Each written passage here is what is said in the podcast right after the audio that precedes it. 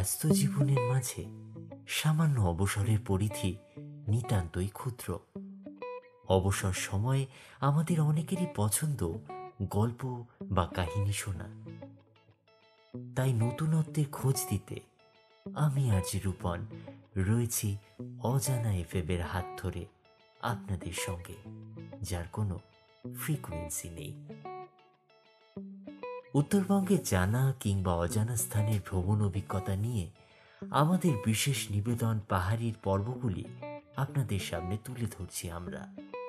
আজকের পর্ব গেছু বাবার গল্প। কাল্পনিক নয়, একদম বাস্তব ঘটনার ওপর আধারিত এই অভিজ্ঞতার কথাই শুনবেন অজানা এফএমে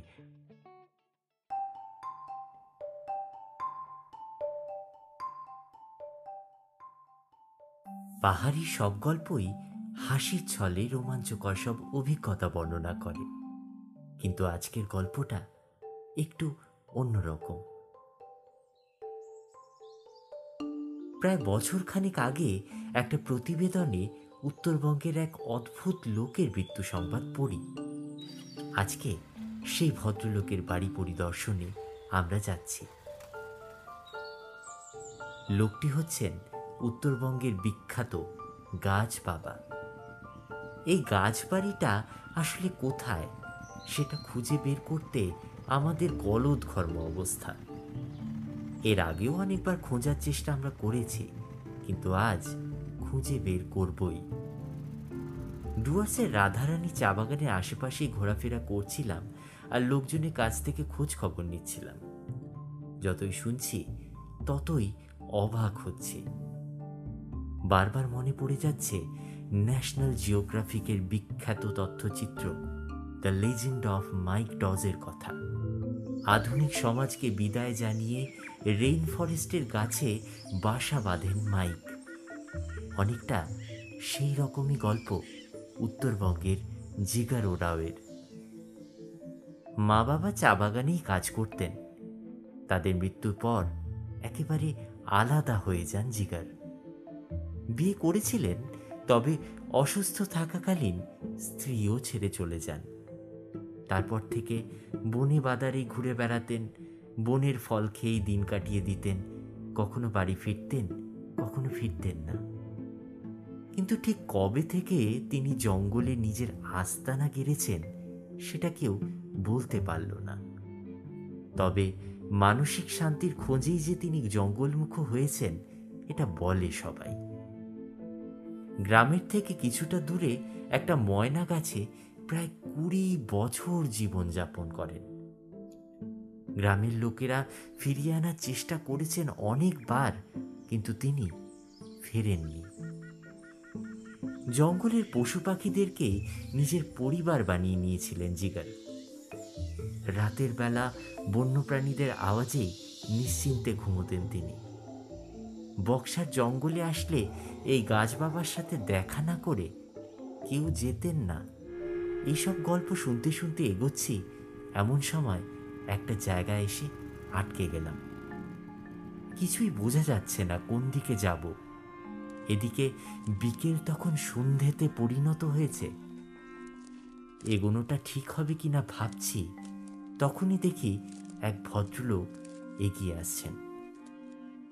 পরনে আলখাল্লা, পায়ে জুতো নেই, মাথায় টাক, মুখটা বেশ শুকনো, তবে চেহারা দেখে মনে হয় একসময় বেশ স্বাস্থ্যবান ছিলেন। গাছ বাবার ব্যাপারে জিজ্ঞেস করতেই বললেন, উনি তো বেঁচে নেই। যদিও আমরা সেটা জানতাম, তবুও না জানার ভাব করে জানতে চাইলাম। প্রায় বছর খানেক আগে এক বর্ষার রাতে গাছে উঠতে গিয়ে পড়ে যান গাছ বাবা। পড়ে গিয়ে ভেঙে যায় কোমর, তারপর থেকেই সেখানে পড়েছিলেন তিনি। মাঝে মাঝে কেউ গেলে জলের বোতল, অল্প কিছু খাবার দিয়ে যেত। কিন্তু তারপর খবর রাখেনি কেউই। শেষের দিনগুলি প্রায় না খেতে পেয়ে কেটেছে গাছ বাবার। ওই গাছের রাস্তাটা? আমি জিজ্ঞেস না করে পারলাম না। চুলহীন মাথায় হাত বোলাতে বোলাতে উনি বললেন, বেঁচে থাকতে খোঁজ নিল না কেউ? আর এখন বাবুরা গাছ বাবার বাড়ি দেখতে এসছেন। ওই যে অশ্বত্থ গাছটা দেখছেন? ওটা আসলে দুটো গাছ। ওই অশ্বত্থর ময়না গাছেই গাছ বাবার প্রাসাদ। গাছটার এত কাছে দাঁড়িয়েছিলাম, অথচ বুঝতেই পারিনি লক্ষ্য করলাম একটা কাঁচা রাস্তা গাছের দিকে এগিয়ে গেছে। রাস্তাটা হেঁটে কিছুটা ঢুকতেই বুঝলাম এখন আর এই রাস্তাটা কেউ ব্যবহার করে না। জায়গাটা প্রায় অন্ধকার হয়ে এসছে। যতই এগোচ্ছি, উৎকণ্ঠা ততই বাড়ছে।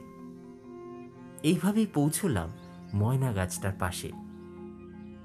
লোকটা ঠিকই বলেছিল আসলে এখানে দুটো গাছ আছে। তবে এই গাছে মানুষ থাকে কীভাবে? কোনো কোটর তো দেখতে পারছি না। পথের দিকে তাকিয়ে দেখলাম যে সেটা গাছের পাশ দিয়ে ঘুরে গেছে। বুঝলাম যে এটা গাছের পেছন দিক। আস্তে আস্তে সেই পথে গাছটার সামনের দিকে যেতে শুরু করলাম। তারপর যা দেখলাম সেটা হয়তো কাউকে বিশ্বাস করানো যাবে না। ফেলুদার রয়্যাল বেঙ্গল রহস্য গল্পে পড়া ফোকলা ফকিরের গাছ।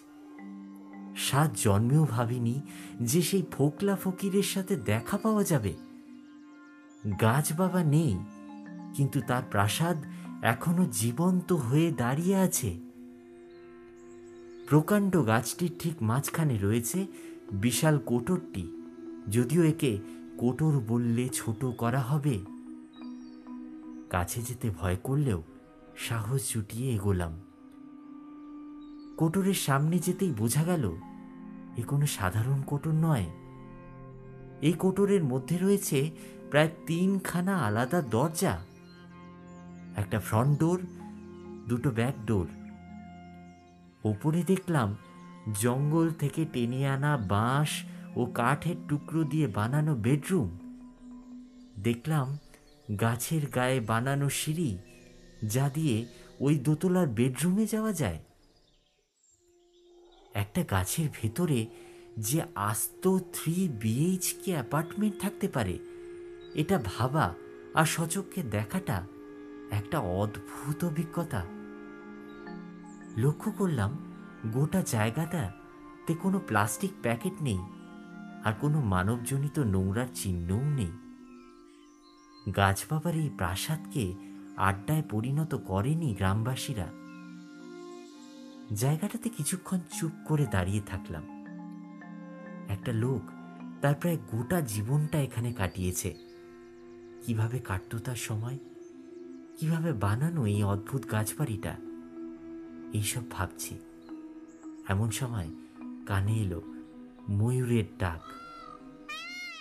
একটার থেকে দুটো, দুটোর থেকে চারটে। আস্তে আস্তে ময়ূরের ডাকে ভরে গেল চারিদিক। বুঝলাম গাছ বাবা হয়তো আমারই প্রশ্নের জবাব দিলেন। ফিরে এসে দাঁড়ালাম পানা ব্রিজে। চা খেতে খেতে গুগল করলাম গাছ বাবার গল্প। পেলাম হাতে গোনা কয়েকটি প্রতিবেদন, কয়েকটি ছবি, তেমন কিছুই নেই ইন্টারনেটে। মনে পড়ে গেল মাইক ডজের কথা। মানুষদের জগতে তো শুধু লোভ, আমার জন্য জঙ্গলই ভালো। পর্ব সমাপ্তির ঘোষণার আপনারা শুনছিলেন উত্তরবঙ্গে জানা কিংবা অজানা স্থানের ভ্রমণ অভিজ্ঞতা নিয়ে আমাদের বিশেষ নিবেদন, পাহাড়ির তৃতীয় পর্ব, গেছু বাবার গল্প। এমনই আরও কাহিনীর সাক্ষী থাকতে শুনতে থাকুন অজানা এফএম। আমাদের নিবেদনগুলি শেয়ার করুন, সাপোর্ট করুন এবং লাইক করুন আমাদের ফেসবুক পেজ পাহাড়িকে। নতুন পর্ব নিয়ে নতুন কোনো ভ্রমণ অভিজ্ঞতা নিয়ে ফের হাজির হব সকলের কাছে।